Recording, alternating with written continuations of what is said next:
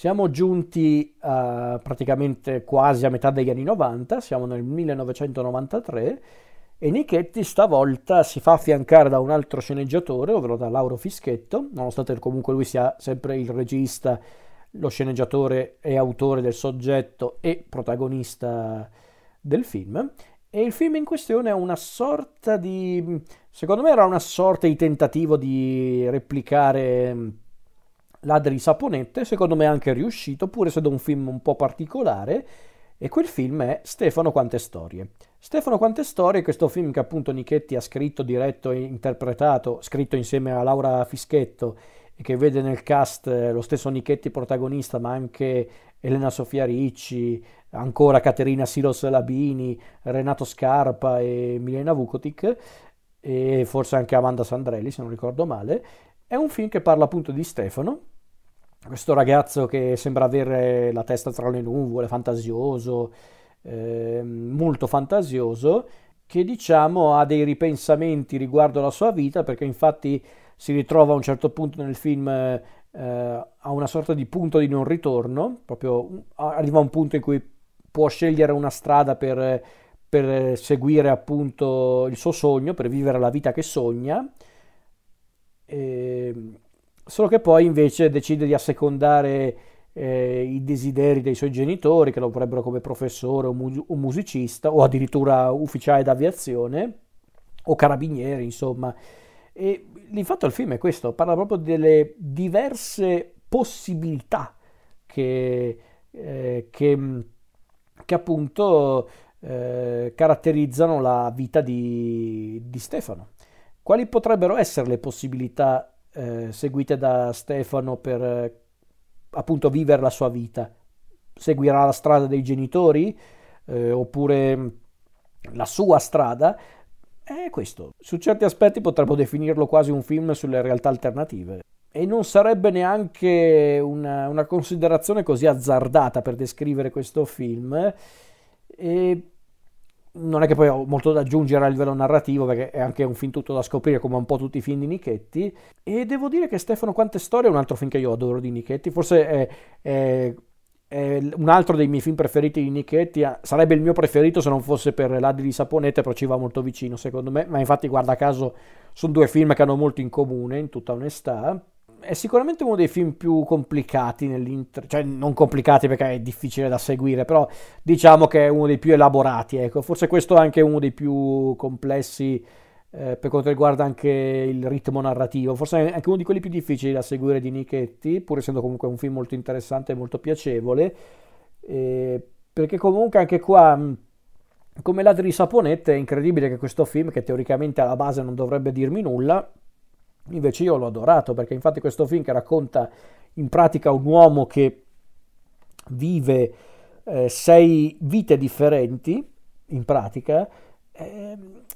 è un film curioso, è un film che peraltro mostra anche un Nichetti cambiato, che già si notava in Volere volare, in tutta onestà, però qui ancora di più, perché infatti eh, l'umorismo surreale è rimasto, ma diciamo che ha abbandonato un po' quelle stramberie Eh, che caratterizzavano i suoi primi film, anche quella, mh, quella volontà di omaggiare il cinema muto, comunque grandi artisti come Keaton, Chaplin, Stanlio e Ollio e compagnia bella.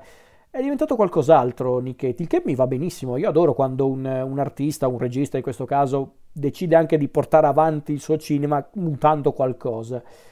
e quindi vedere questo film molto surreale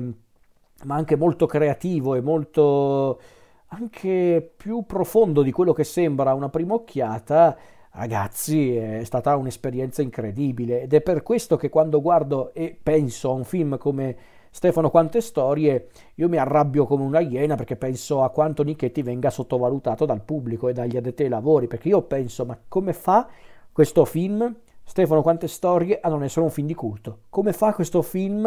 a non essere un titolo Eh, chiacchierato, comunque molto apprezzato dal grande pubblico? Perché oggi che, che la gente è ossessionata dai film contorti, molto articolati, che magari parlano anche lì appunto delle realtà parallele, di, di tante possibilità, dei multiversi, se vogliamo proprio citare la tendenza di un certo cinema di largo consumo, cioè, come fa questo film a non essere considerato, dico io, perché anche tra i fan di Nichetti non è neanche uno dei più noti, non è neanche uno dei più apprezzati, sembra quasi una specie di di proto Sliding Doors eh, come idea, eh, quindi perché questo film non viene valorizzato quanto dovrebbe? Perché è un film molto interessante, è molto piacevole, chiaramente è un film un po' da intenditori, per carità, perché come dicevo prima tra i film di Nichetti è uno dei più difficili da seguire per quanto riguarda il ritmo della narrazione, ma anche la stessa struttura narrativa è molto particolare ed eccentrica, quindi chiaramente vi deve anche piacere un po' lo stile, ma quello vale un po' per tutto il cinema di Nichetti, ci mancherebbe. Però io ripeto, se io penso che anni fa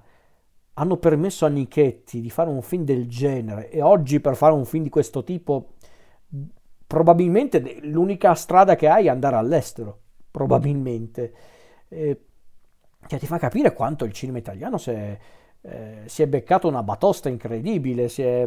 si è proprio piegato a una crisi creativa e artistica davvero impressionante. Io lo dico con molta amarezza, perché io, per chi magari ha seguito il, il mio podcast per un po' di tempo, per chi lo segue tuttora, sa che io non sono particolarmente aspro nei confronti del cinema italiano, io dedico un po' di spazio anche al cinema italiano, mi piace anche, se ne ho l'occasione, eh, parlare con artisti che hanno appunto eh, hanno realizzato certi film, registi, attori, insomma quando ne ho l'occasione io ne parlo molto volentieri con questi artisti del loro lavoro, dei loro film, perché comunque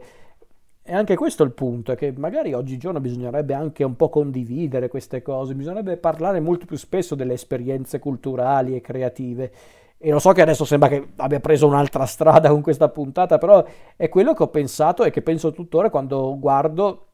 anche solo quando appunto penso a Stefano Quantestorie. Questo film davvero particolare, simpatico, creativo, originale anche a modo suo, ma che nessuno si fila, ed è una roba per me vergognosa, onestamente. Davvero, questo secondo me è uno dei più sottovalutati di Nichetti. Già Nichetti di suo è secondo me molto sottovalutato,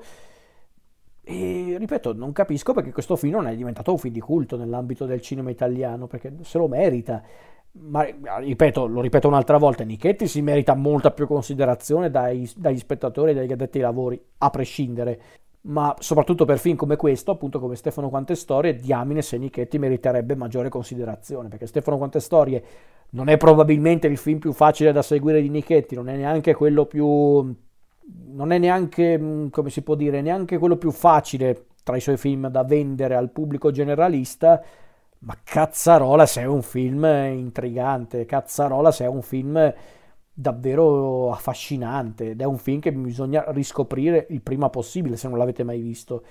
È un discorso che vale per tutti i film di Nichetti, secondo me, anche quelli magari meno indovinati, meno interessanti, ma questo insieme a Ladri di Saponetta è davvero uno dei più belli che Nichetti ha fatto, secondo me. Questo